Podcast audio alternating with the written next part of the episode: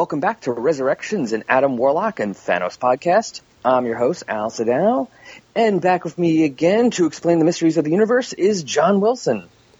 It's a good thing this is an Adam Warlock and Thanos podcast because this issue has Adam Warlock and Thanos in it. Yes, I know. Isn't that awesome? It's just good when the universe works out that way. It took a little while for that to happen. So we are here for Warlock number 10. Warlock 10. Now, we're getting into the hot and heavy of this Warlock Magus conflict. This is the penultimate issue of that arc. And actually it's kind of a it's kind of a um, like a double long finale episode that's been split over 2 weeks cuz How Strange My Destiny part 1 chapters 1 through 3 is this issue and part 2 chapters 4 through whatever are in the next issue. So it's like one big story theoretically. Yes. Yes, this is the final. This is the Warlock annual, if there had been an annual, but there wasn't. Yeah, it, it would it would have fit an annual, but there was no annual. Do you think yeah, they plan to do that? I mean, because nowadays that would totally happen. They would take a story and have the annual be the big double sized final chapter. That that's not uncommon. I don't know. I mean, I at this point he probably just found out he was not doing Strange Tales you know, I mean, at the point, not when it came out, but obviously the point of him creating, probably. Right. Yeah, because obviously this is coming out after Strange Tales, but yeah, in the planning stages, maybe so maybe I, he thought he was going to get a double sized issue to put this in. Yeah, perhaps. Because like really said, matter that much. It's it's Warlock number no. ten. It's it's just the next chapter in the story of what's been going on ever since Strange Tales. What was it? One hundred seventy eight. 178. Yeah. Oh, and by the way, I just skimmed ahead real quick in Warlock 11. It's, uh, yeah, there's two chapters in that one, four and five. Okay. So chapters one through five. And, and really this one only has two real chapters. There's a tiny chapter that we'll get to in a minute, but yeah. Yeah, chapter two, which is like cute. It's like, oh, look at the little chapter. Marvel, I miss so, you. Yeah. All right, so while you're wondering why we're being all maudlin, let me drop that synopsis here so you can understand what's going on, and then we will get to the craziness of How Strange My Destiny, Part 1, Chapter 1. Warlock number 10 How Strange My Destiny. Written, penciled, and colored by Jim Starlin. Inked by Steve Leialoha. Letters by Tom Orzechowski. Edited by Len Wein. Cover art Jim Starlin. Cover dated October 1975. On sale date July 22nd, 1975. With a cover price of 25 cents. Part 1, Chapter 1 The Price. Adam Warlock, Gamora, Thanos, and Pip the Troll are at the palace of the Magus' Universal Church of Truth, with 25,000 of the church's Black Knights pouring through the doorway coming to attack. Thanos and Gamora immediately fight back, but Adam is in such a devastated emotional state that he does nothing until motivated by Thanos. And the battle begins. Three of them, with Pip watching their backs, aka hiding, against 25,000. The knights keep on coming until our heroes are standing on a small mountain of dead and dying Black Knights. However, even three as powerful and skilled as these, and Pip, can only go for so long. So eventually, Thanos calls for them to retreat, they head outside and find themselves facing what appears to be an even larger group.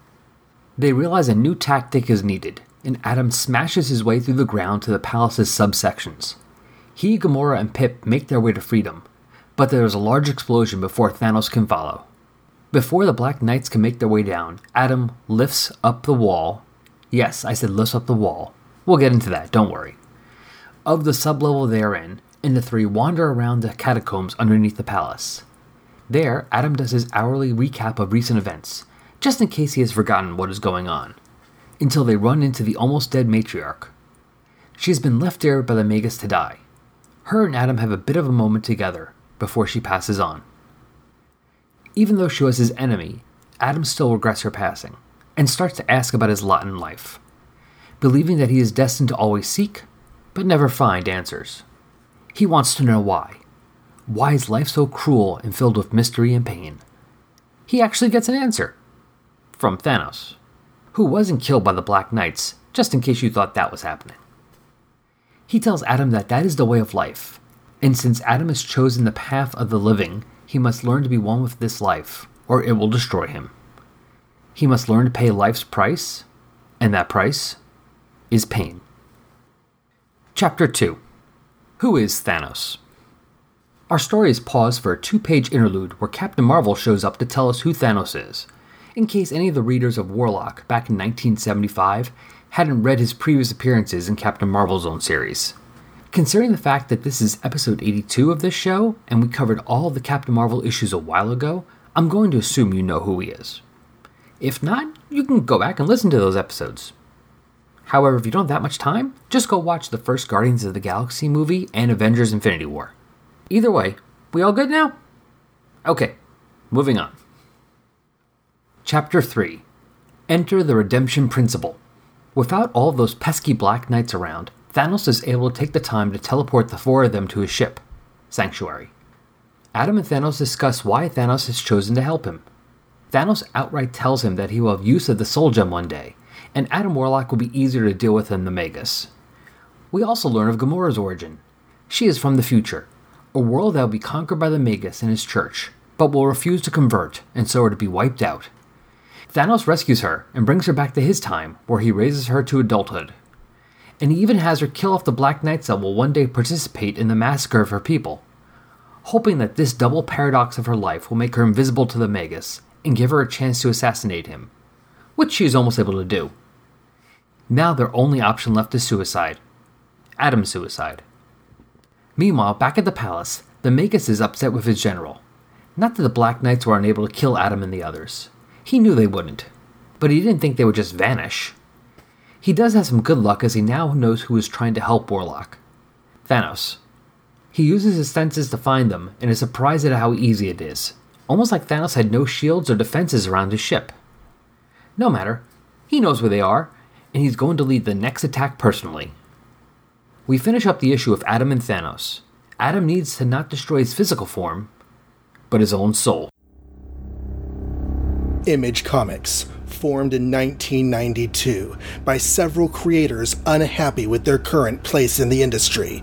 So they band together to make a new comics company for a new generation of readers. Creator owned mutants, cops, black ops government agents, demon possessed, and they are going to be the greatest comics ever.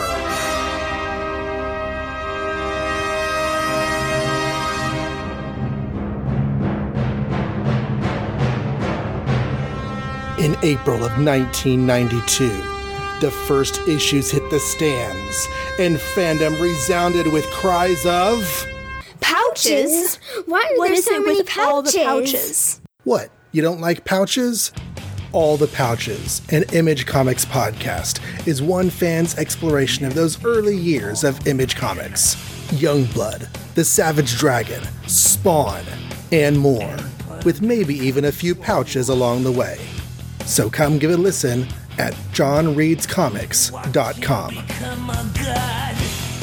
That's Jon with no H, just so you can spell it right. And we're back with the Destiny. The Destiny.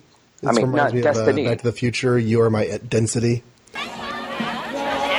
Lorraine, my density has brought me to you. What? How strange my density. I mean, my destiny. Nor do we mean either the destinies from Mar- either the destinies from Marvel, not the one Irene Adler that worked with the Mystique, or the other one with the that fought Namor. Worked with. Is that what the kids are calling it these days? Well, they did that too, but she did work with she did work with her. She was in the Brotherhood of Evil Mutants. She was in Mystique's honey, or vice versa, or both. Not to be ageist, but I thought it was a little bit odd that, you know, she was romantically so involved with an older woman since she was, you know, younger. And then I realized that, oh, they've probably been together since Destiny was young. Exactly. At that, you know, depending how old Mystique is, actually, she could have been, you know, it could have been inappropriate in the other way originally. Mm-hmm. And with Mystique, that's possible. Because she is not exactly moral. Amoral. I do love the cover on this. It's one of those covers that you see more the longer you look at it. Because ostensibly it's just Warlock fighting a bunch of guys with a pink background. But you look at it longer, you realize the pink background has Thanos and the Magus facing off with each other. And they're, at, and they're actually in the foreground, not the background. Exactly. And it's a very actiony cover for Warlock. Mm-hmm. I mean, it's a very almost superhero, the close, you know, the most superhero cover of his. A lot of his covers are tragic or angsty, or at least, you know, something that showcases Yeah. Warlock as like a, you know, hello, I'm Warlock. Um, but More here he is fighting 20 of the 25,000 Black Knights of, what's it called? Of the Universal Church of Truth. That thing. Well, like the cover blurb says, Thanos versus the Magus with Warlock caught in the middle. Dun dun dun. Yeah, this really is Thanos versus the Magus in this. I mean, Warlock is supposed to be our hero, but he's kind of Thanos' pawn in this. Now, Oh, as we open, Warlock is still sort of reeling from the end of last issue when he realizes that he has no control over his life. He's gone insane. That's exactly what needed to happen. His soul gem is a spiritual vampire. He's like, oh, and Thanos shows up and he's like, um, we need to fight these guys, and Warlock is on his knees crying. Yeah, and Thanos basically, you know, just pretty much is like, get up, I can help you, but I need you to move, jerk. Right? And gets him to fight. And of course, Gamora's ready to fight. She's like, she doesn't need to be prodded. She's already punching guys out. And she's like, I already stand by your side, Master. Which, you know, just feels a little bit weird because I've been watching, uh, I watched both Guardians of the Galaxies this week, the films, whenever Okay. she is so anti Thanos in those. Yeah, well, this is before that. This is before that. And to be fair, Yeah, the first like five five minutes of the first Guardians of the Galaxy, she's still working for Thanos. Well, so, is she or is she pretending to? Because she seemed to you know, be already on the other side pretty quickly in the beginning of that Guardians movie. Yeah, well, she goes on Thanos' mission to get the orb, but the entire we don't find out till later. The entire time she's doing, he's planning to take the orb and sell it to somebody else. So Yeah. we see her in Thanos' employ, but she's already hatching plots to betray him. Yeah, this is like a couple years before that. Oh, real quick though, I do like the I do like the introduction of everybody on the first page, I did too. Specifically, It was the very Pip quick part. and frenetic, and feels like it's just a very faction. And Gamora, Thanos' beautiful but deadly assistant, and Adam Warlock, our hero, and Pip, a generally useless troll.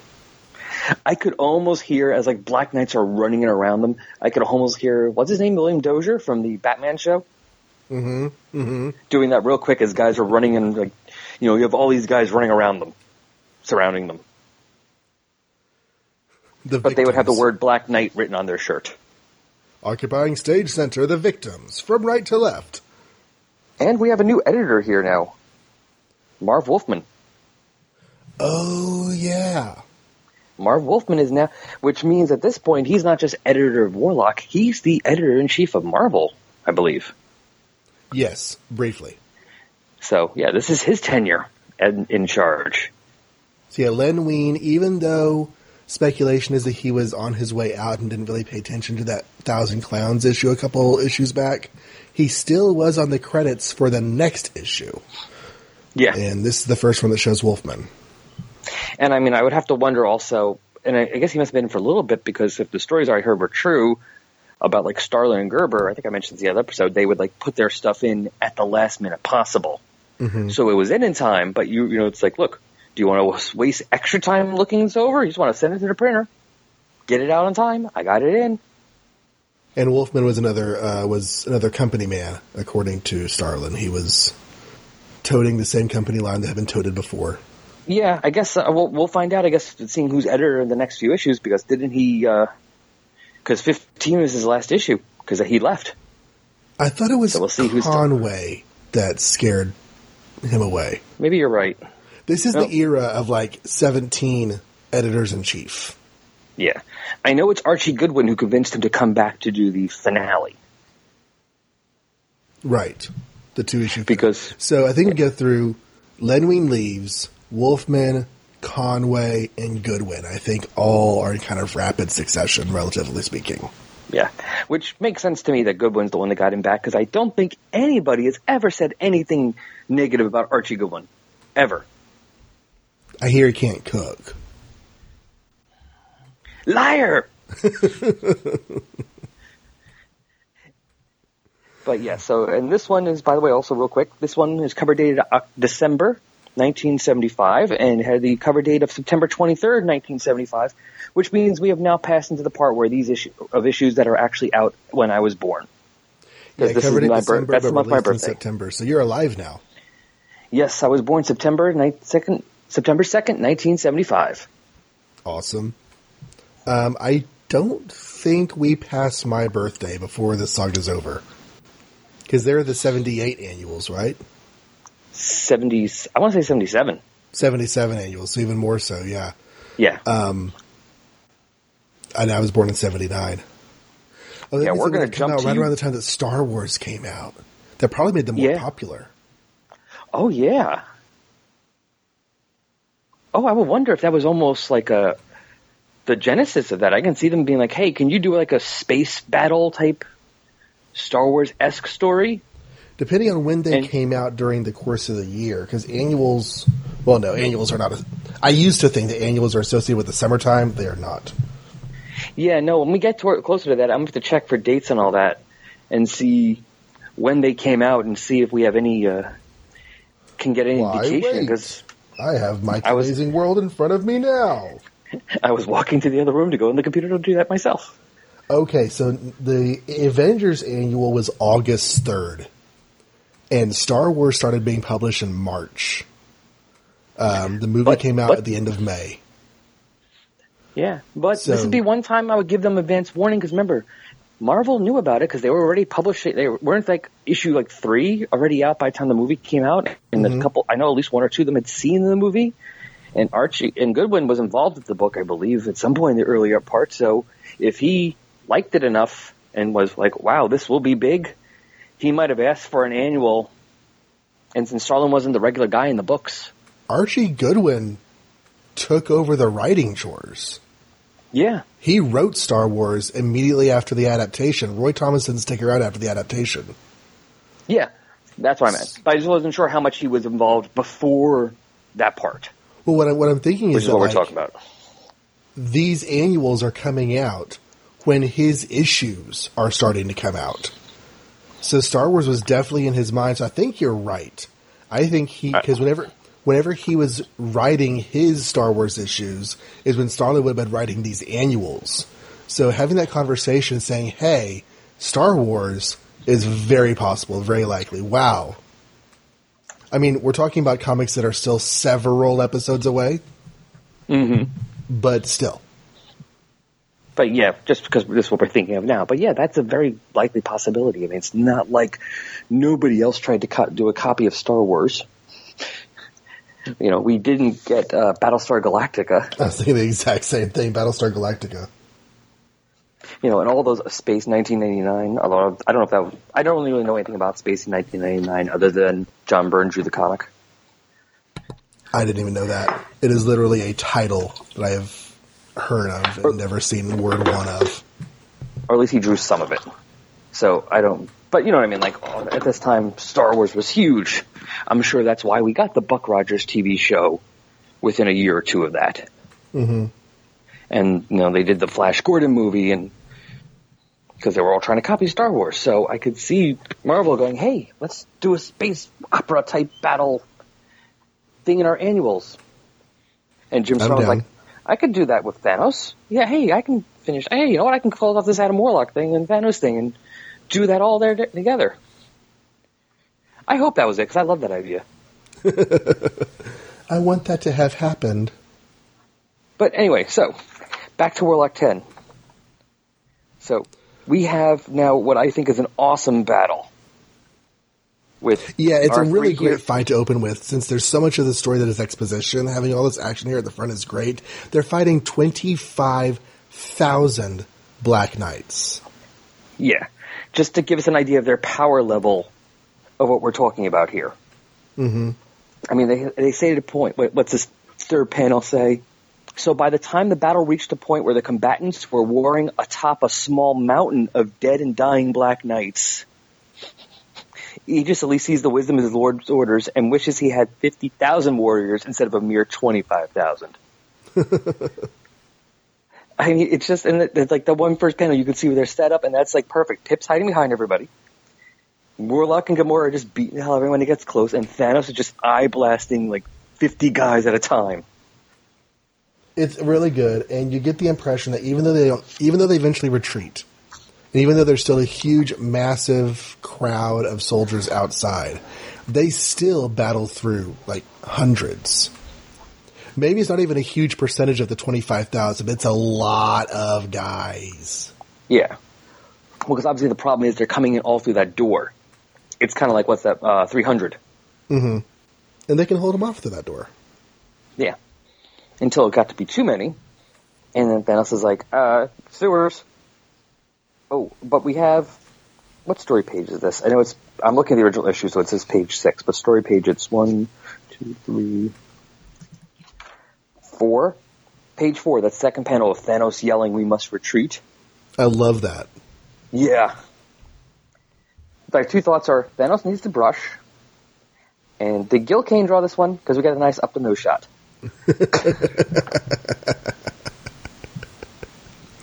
I always know I'm reading a Gil Kane issue because you have the really dramatic up the nose shots. When my son was small, and he's in this room, give me an eyeball as I start to mention him. Um, whenever you would talk, and he would see that you had like a saliva line going down the inside of your mouth, he'd be like, "No, wait, stop."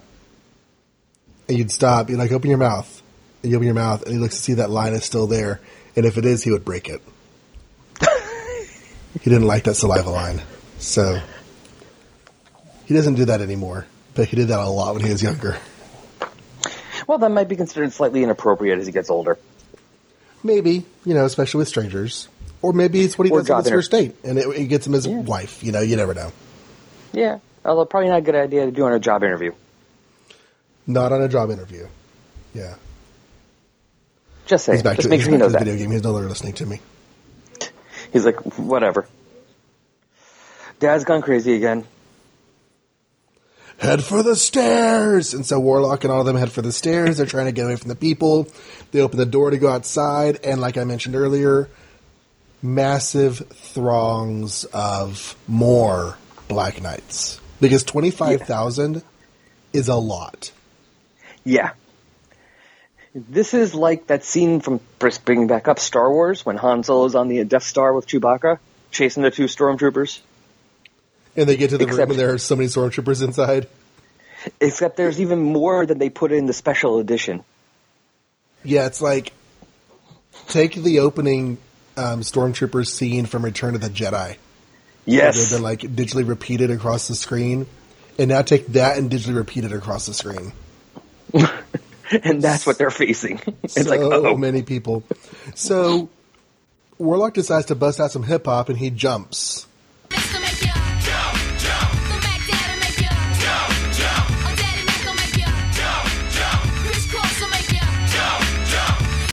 But he doesn't just jump. Like as he's coming back down, he kicks the ground and like kicks a hole in it. Which I guess you got to be careful when you're jumping if you can actually kick through the ground. yeah. Well, you gotta know what you're doing. And they jump down the hole except for Thanos. Yes, Thanos stays behind, kind of fighting for their you know rear guard. And Gamora says, "By the great soul, the Master is trapped up there." But there's nothing they can do for them. They just got to keep on going. And then Warlock pulls like an early Fantastic Four thing move and picks up the wall and goes behind it and puts it back like there's no problem. Just read that issue. It's like six or seven. He just picks up a wall and puts it back, and nothing's wrong. And I was like, "That's not how walls work."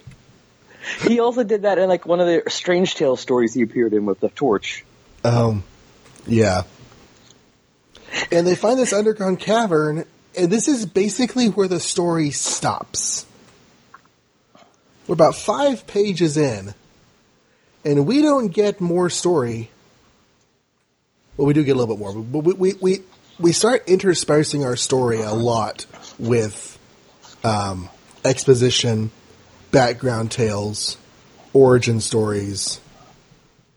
So yeah, here's You know this reminds me your, of? uh, your usual Bronze Age flashback of here's what's been going on so far. Adam Warlock's adventures. Yeah. You know what this reminds me of, actually? This all reminds me of the Goonies. Not just the underground part, but you'd have these exciting, you know, all the scenes of like with the booby traps, and then you got several minutes of like the kids walking in there talking to each other, you know, learning their histories and jumping back to Chunk with the Fratelli family, and then you get another exciting thing with like, oh, look at the organ. Right. It's like structurally, I mean, not just the fact, I mean, it's also the fact that they're in the caves, but structurally, it actually reminds me a little bit of Goonies. Yeah, and he does a good job of interspersing the um, exposition with more story. It's just whenever I finished the issue, I felt like I had so much exposition and not very much story. But now flipping back to the page, like, oh yeah, there's there's more going on here. Kind of like last issue, where Yeah. there was actually more going on than I remember there being. And he also does like to get the uh, recaps out of the way as quickly as possible. Because we have that one page done with just text down the one side and just kind of like a, I don't know, like a mosaic of images on the other side. Yeah, like, here's everything that happened recently. It's a video montage. Yeah, there you go. It's a montage. But like, there you go. Like, here's everything that happened. Like, it's one thing he wants to do with his like explanation of what's going on, but he doesn't want to waste time with the recap of what happened the last couple issues. Mm-hmm. He's like, I'll give it a page, in and out, done. Which brings me back to my present situation, a situation which I fail to completely comprehend. He has to force his poor, now twisted mind of his to understand. And he's trying to figure out, yeah, because he's trying to figure out also why does he know where he's going in these caves when he's never been there? Mm hmm Dun dun dun. And that has a weird And- explanation here in a few pages. And but first we get to the final appearance of the matriarch. Oh, yeah, I totally thought she died. And she didn't die, but she does here.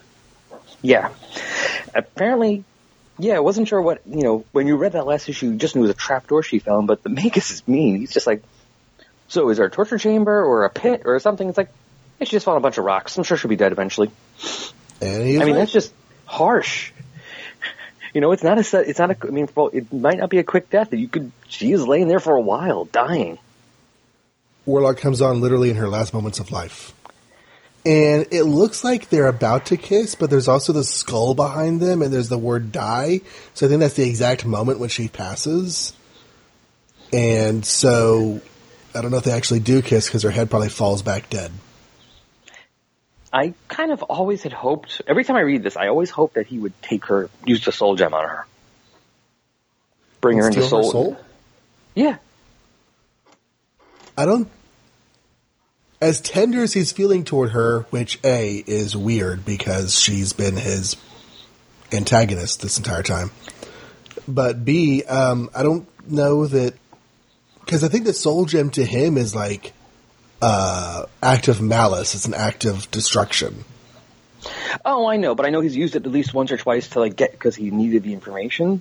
So I, I figured, I figured that would be a reason for that because, you know, she might know something he that can that can help him. He's desperate at this point. I mean, he has two and a half hours left before the in betweeners showing up.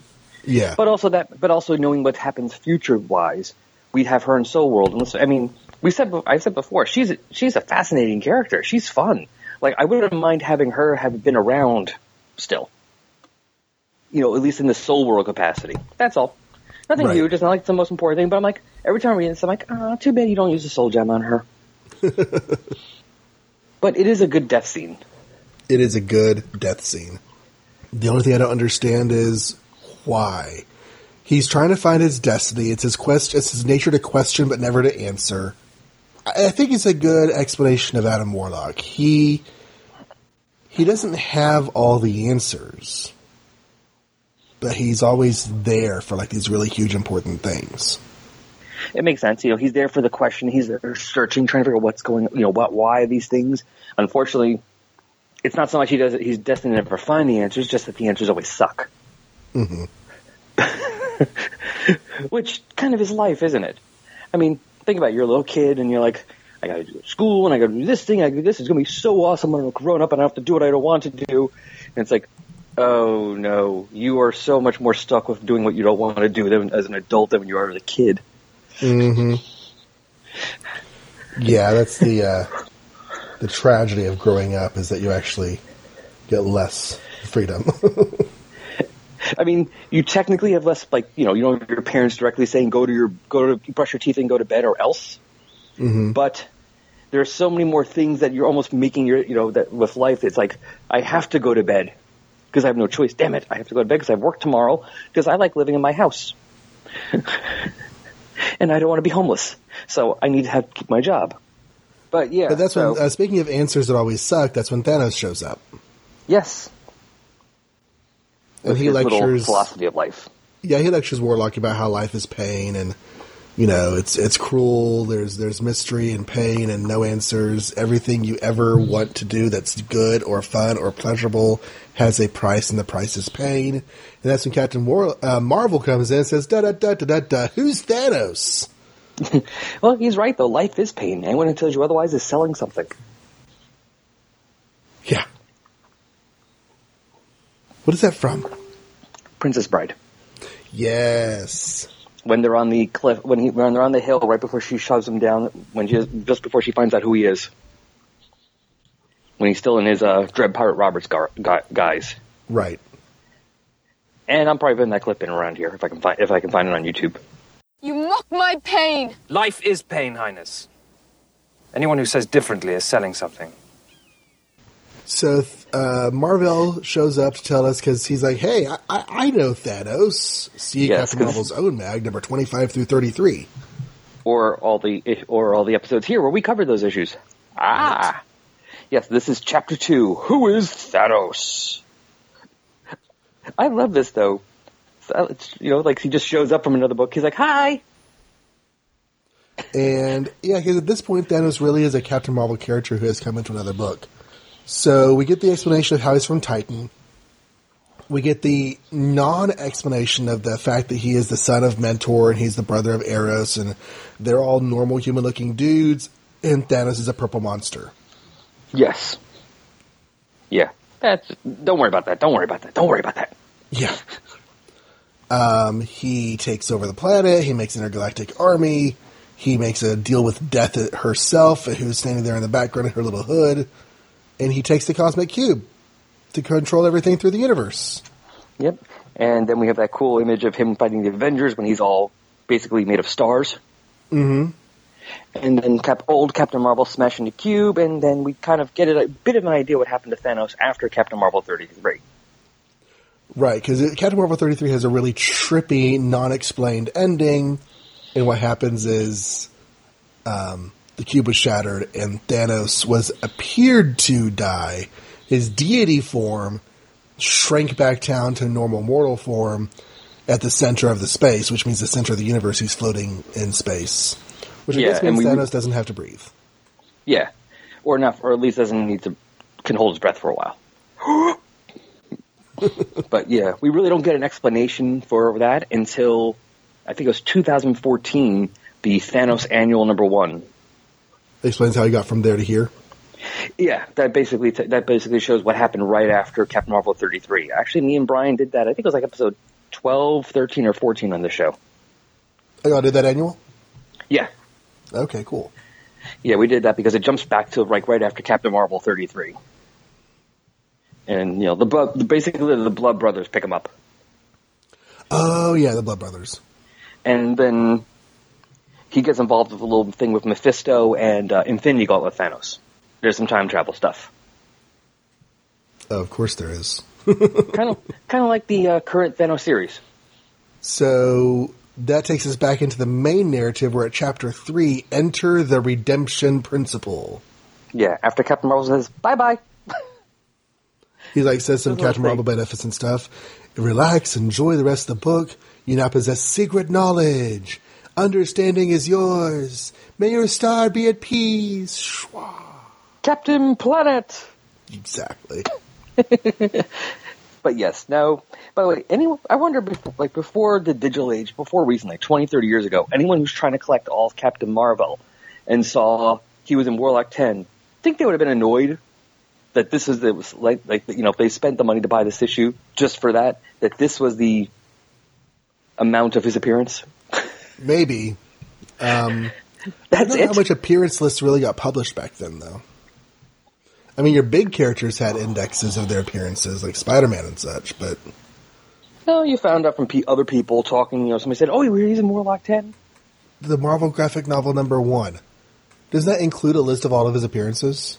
I Maybe. remembered reading that somewhere. I haven't actually read that graphic novel because I want to read all of Captain Marvel before I read that graphic novel.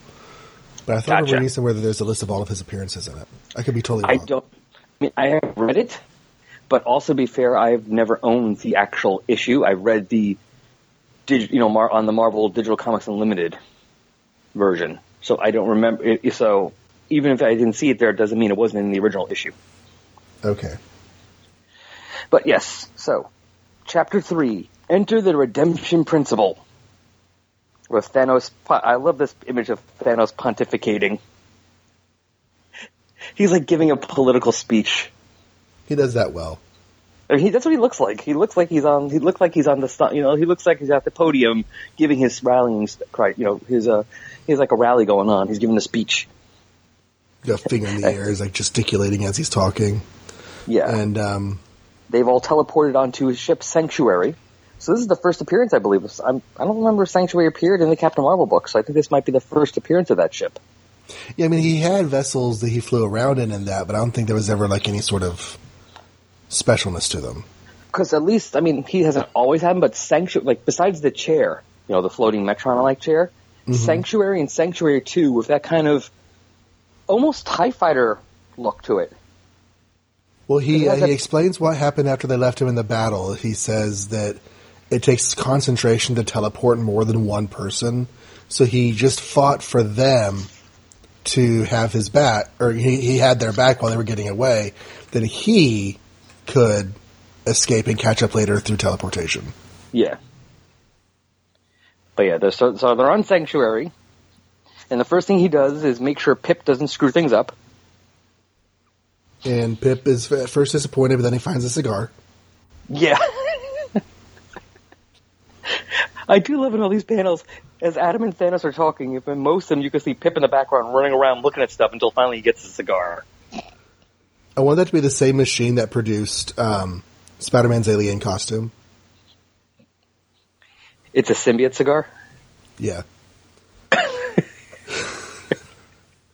or at the very least, you think it's a cigar, but it's actually not. It's something else.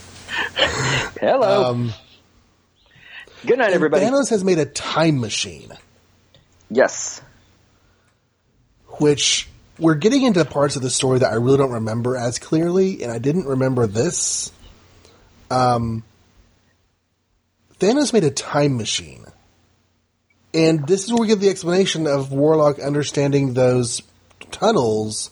He was tapping into his future knowledge that the Magus possesses.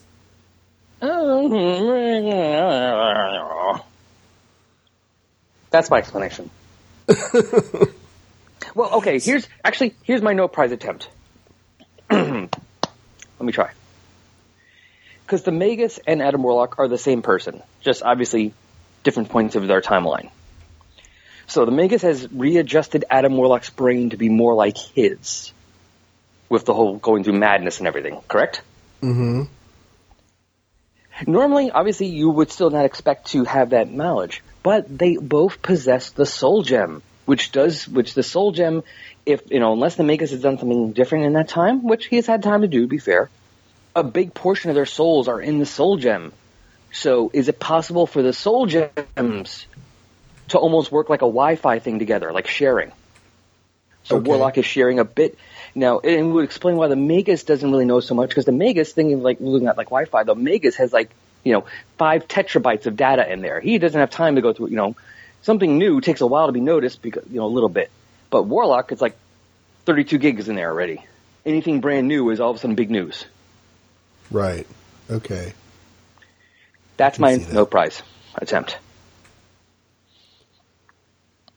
That actually kind of works. Um, Than- you were talking earlier how time travel is kind of a thing in Thanos' current series.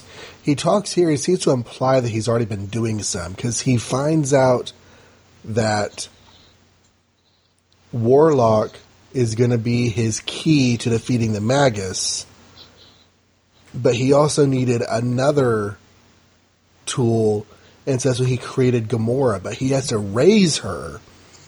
So he goes to a planet that the Magus destroyed and goes back to before he destroyed it and saves the girl.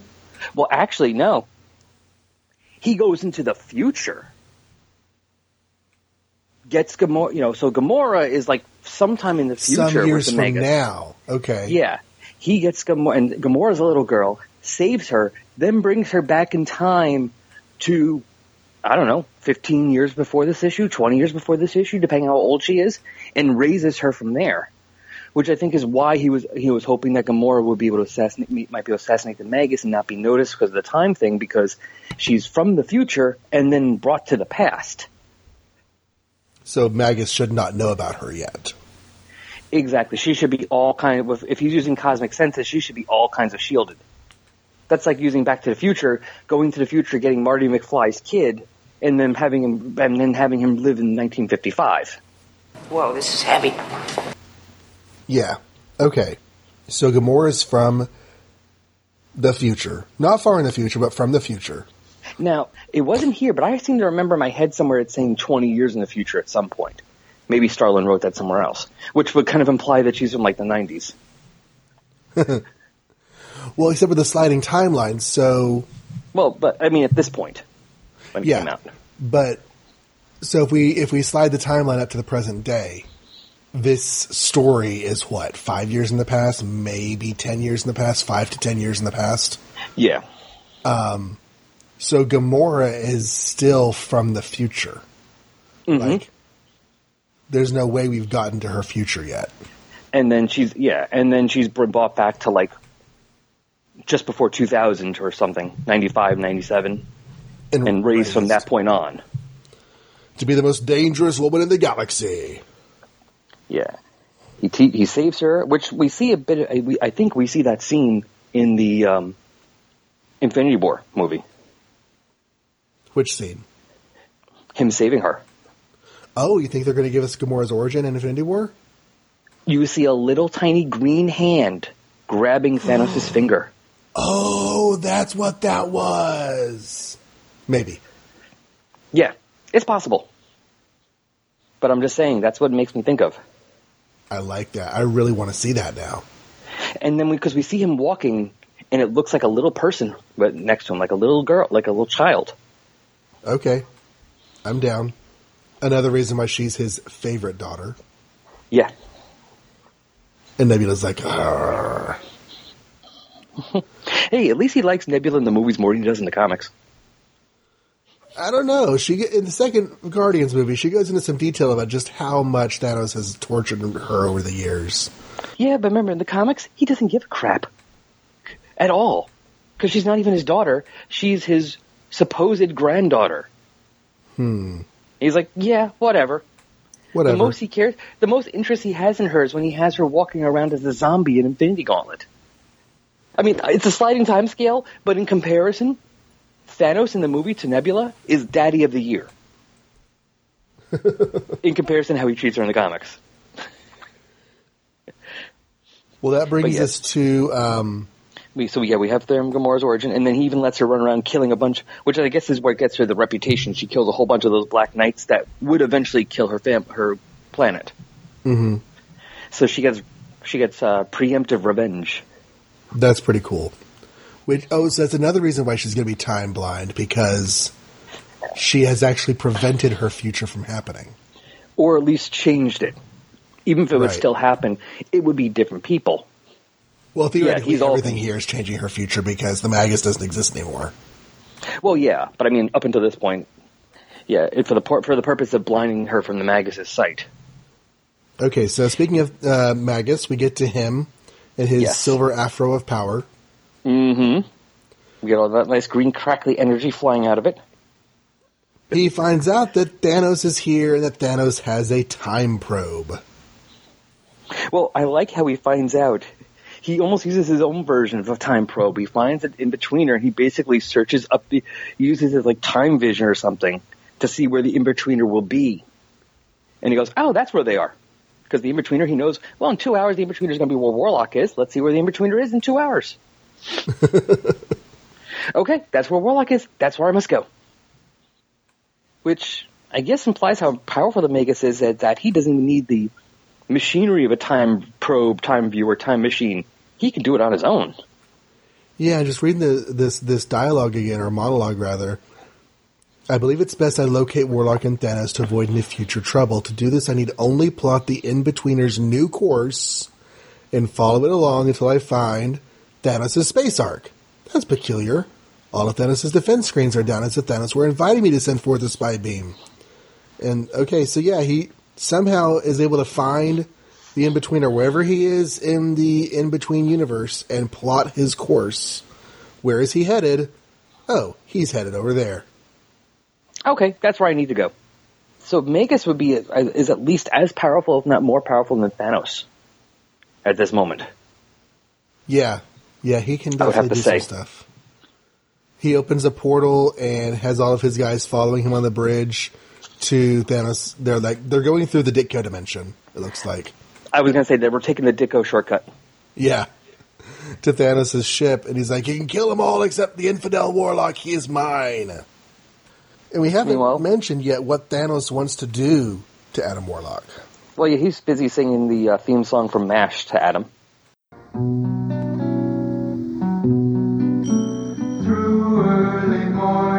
Fog I see visions of the things to be, the pains that are withheld for me. I realize and I can see that suicide is painless. It brings on many changes. And I can take or leave if I please. The game of life is hard. We just watched that last night. The movie. I know.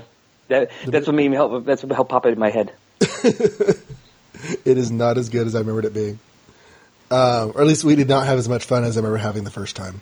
I shouldn't say the movie, it's how we respond to it. Yeah, yeah, it's a different beast. This, this, even in the show. Yeah. Uh, so what they want to do is have Adam Warlock kill himself, destroy his own soul.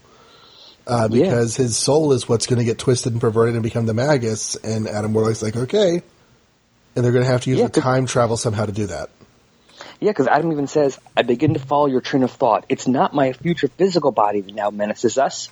Well, technically it is, but the vile entity my soul is destined to become. So it's not even like he's not like I can't just like you know have you shoot me. He's like that's not good enough. He's like it's not my body that I'm worried about. It's my soul. Like that still might be somehow be in between. might still be able to do something with that.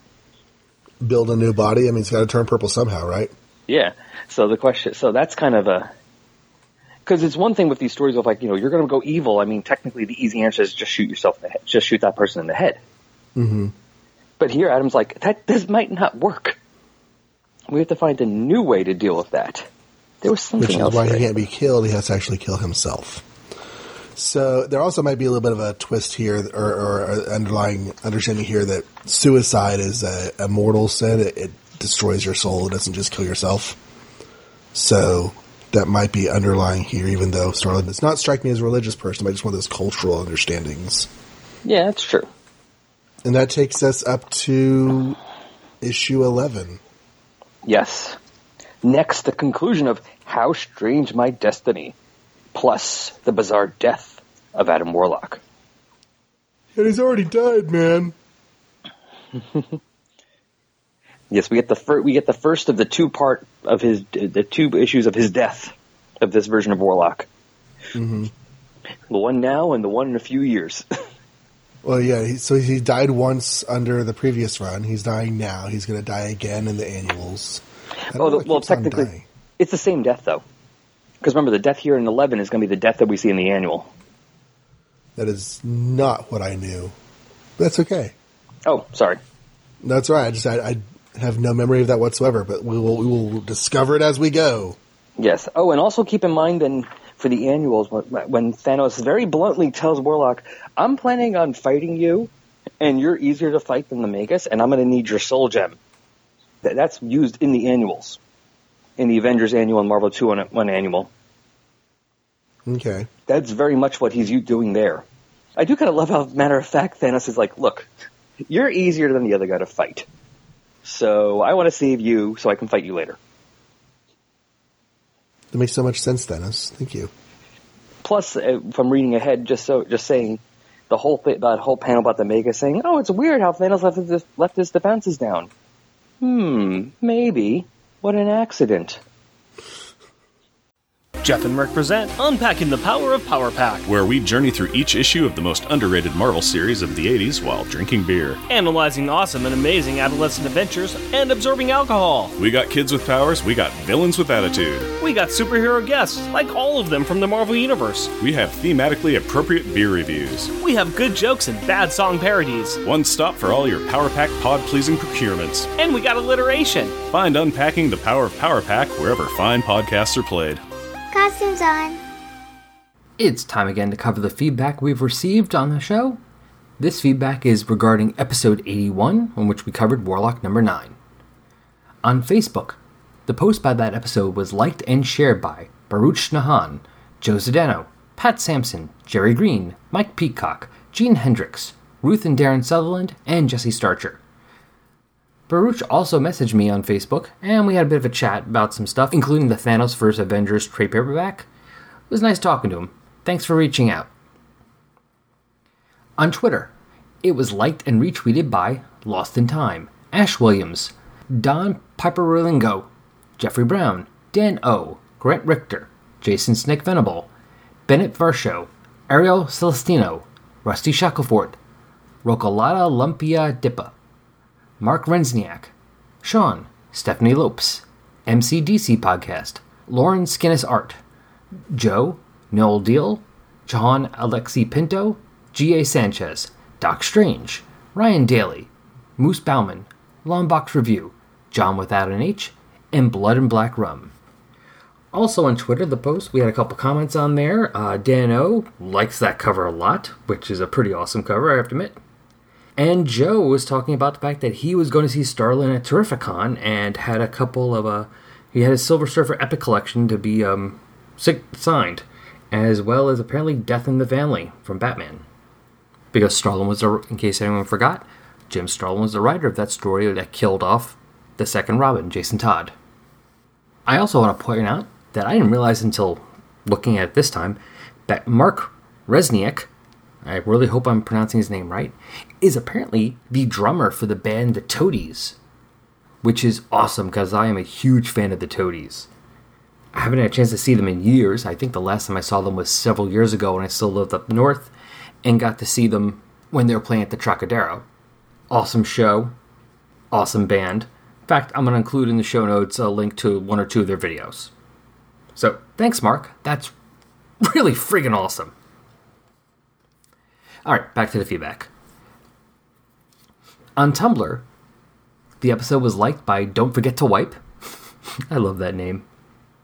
And speaking of Tumblr, I'd like to thank a few more of the people on there who follow our blog. So thank you to Jim Dinobat, Hugo Flying, Solitaire Rose, Integrate FM, and 8 Train 37. So if you want to be talked about on here, all you have to do, send us some feedback. On Facebook, like our page, just search for Adam Warlock or Thanos. You'll find us. On Twitter, at Adam Thanos Pod. And of course, you can always send an email, because I'd love to get some email. Resurrectionspodcast at yahoo.com. Or just go on iTunes and leave a review. Preferably something along the lines of five stars, because that'd be really cool to get another one. And of course, if you want to hear more from me, go check out my other show, Pop Culture Palace Presents. Our most recent episode, which is episode 16, we have Mike from Comics in the Golden Age and the Kirby Cast guest starring as we talk about some of our favorite new gods as created by Jack Kirby. This show can now be found on Stitcher. In case you don't know what Stitcher is, Stitcher is radio on demand, a free app that lets you listen to all your favorite shows, plus discovered from 20,000 others. Available on iOS, Android, Nook, and iPad. Don't have Stitcher? Download it free today at Stitcher.com or in the App Store. We must be getting near the end of the episode because it is time for the Friends and Enemies segment. Now, in case you have forgotten, or this is the first episode you're listening to for some reason, in the Friends and Enemies segment, we talk about the other series that we have covered on this show and we see what they're up to this month. And when I say this month, I mean the month of whatever issue we're covering, which in this case was July 1975. So, first off, we have The Avengers number 142 Go West Young Gods by Steve Englehart, George Perez, and Vince Colletta. Hawkeye is lost in 1873. To his rescue come Thor, Moondragon, and Immortus. They all encounter Western heroes from the timely Atlas era of Marvel. Meanwhile, in the modern day, captive Avengers attempt escape from the Squadron Supreme. And to hear more about this, go listen to Avengers Spotlight number 39. You can find that on the Back to the Bins feed, and there will be a link directly to it on the show notes. Daredevil number 128 Death Stalks the Stairway to the Stars by Marv Wolfman, Bob Brown, and Klaus Janson. Deathstalker tries to zap Daredevil with a special gun he has made from stolen mirrors, but Daredevil gets an unexpected hand from a strange spaceman who is walking to the stars. Fantastic Four number 165 The Light of Other Worlds by Roy Thomas, George Perez, and Joe Sinnott. When the rampaging crusader attacks one bank after another in his, in his quest for vengeance, the Fantastic Four must find a way to overcome his seemingly unstoppable powers. And as usual, if you want to hear more about this issue of the Fantastic Four, go listen to the Fantasticast, episode 216. Again, links in the show notes. The Incredible Hulk, number 194, The Day of the Locust, by Len Wein, Sal Buscema, and Joe Staton. Hulk helps a girl and her boyfriend flee from her supervillain father, and this story is continued from Iron Man Annual 3. Iron Fist number 2, Valley of the Damned, by Chris Claremont, John Byrne, and Al McWilliams. As Iron Fist sits at the side of Professor Wing, he remembers another time he felt like a failure, back before his test to become the immortal Iron Fist. Iron Man number 81, War of the Mind Dragons, by Mike Friedrich, Chic Stone, and Vince Colletta. It's the final showdown between Iron Man and Firebrand to decide the fate of the Black Lama's kingdom. Can Shellhead defeat one more supervillain and bring the Black Llama saga to a close? Marvel Premiere number 27, Death Song, featuring Satana, by Chris Claremont and The Tribe. First full color solo story featuring Satana. While traveling through California, Satana encounters a young woman who's being chased by a mob claiming she's a witch. However, Satana gets more than she bargained for after she has the woman freed. Also included is a backup reprint story of Satana's first appearance from Vampire Tales number 2. The art in this issue, both the pencils and inks, is by The Tribe, which was a group of Filipino artists that included Tony DeZuniga and Ernie Chan, among others. This is definitely one issue I have.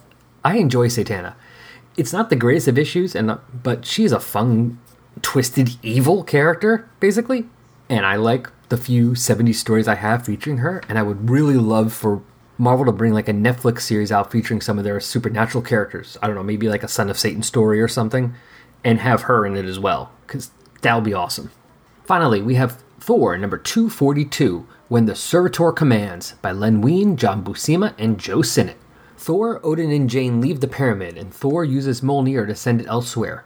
With the pyramid gone, Odin's full memory returns.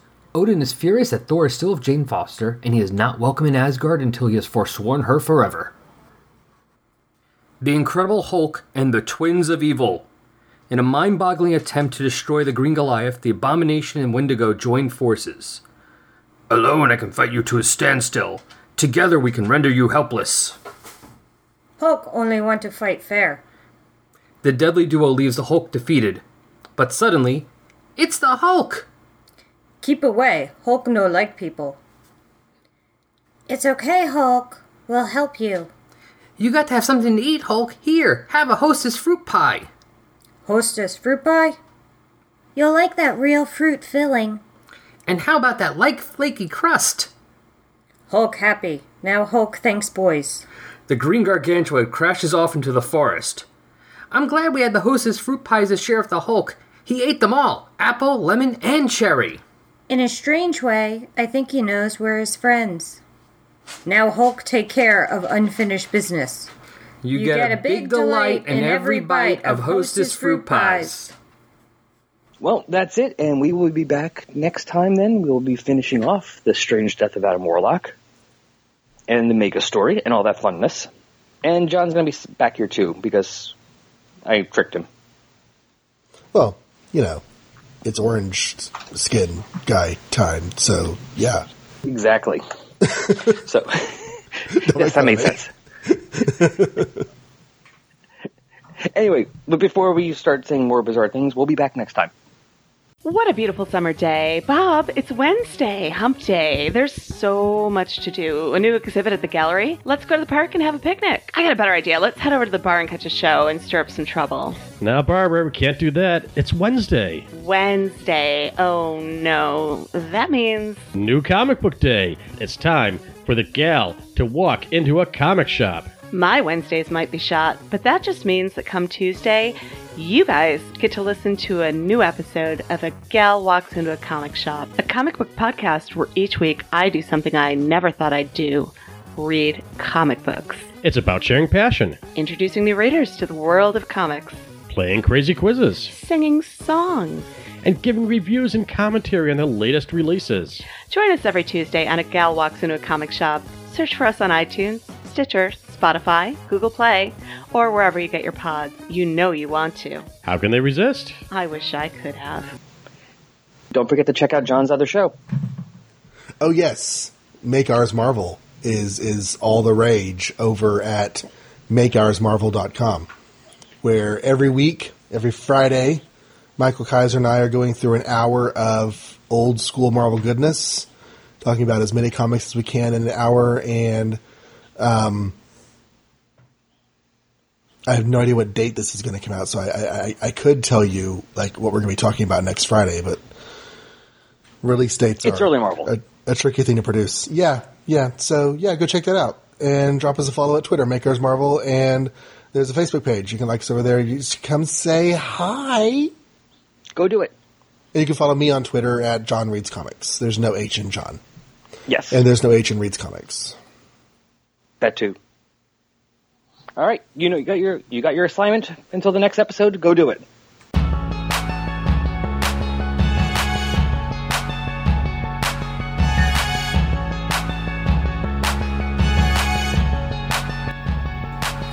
Resurrections, an Adam Warlock and Thanos podcast, is a fan made production, and no copyright infringement is intended, or happening, or even understood.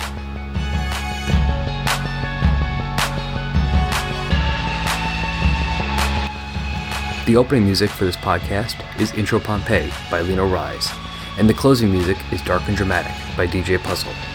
Both are licensed by the Creative Commons license. You can find Lino Rise at free-intro-music.com and DJ Puzzle at peaceloveproductions.com. Links to both can be found on the Tumblr page.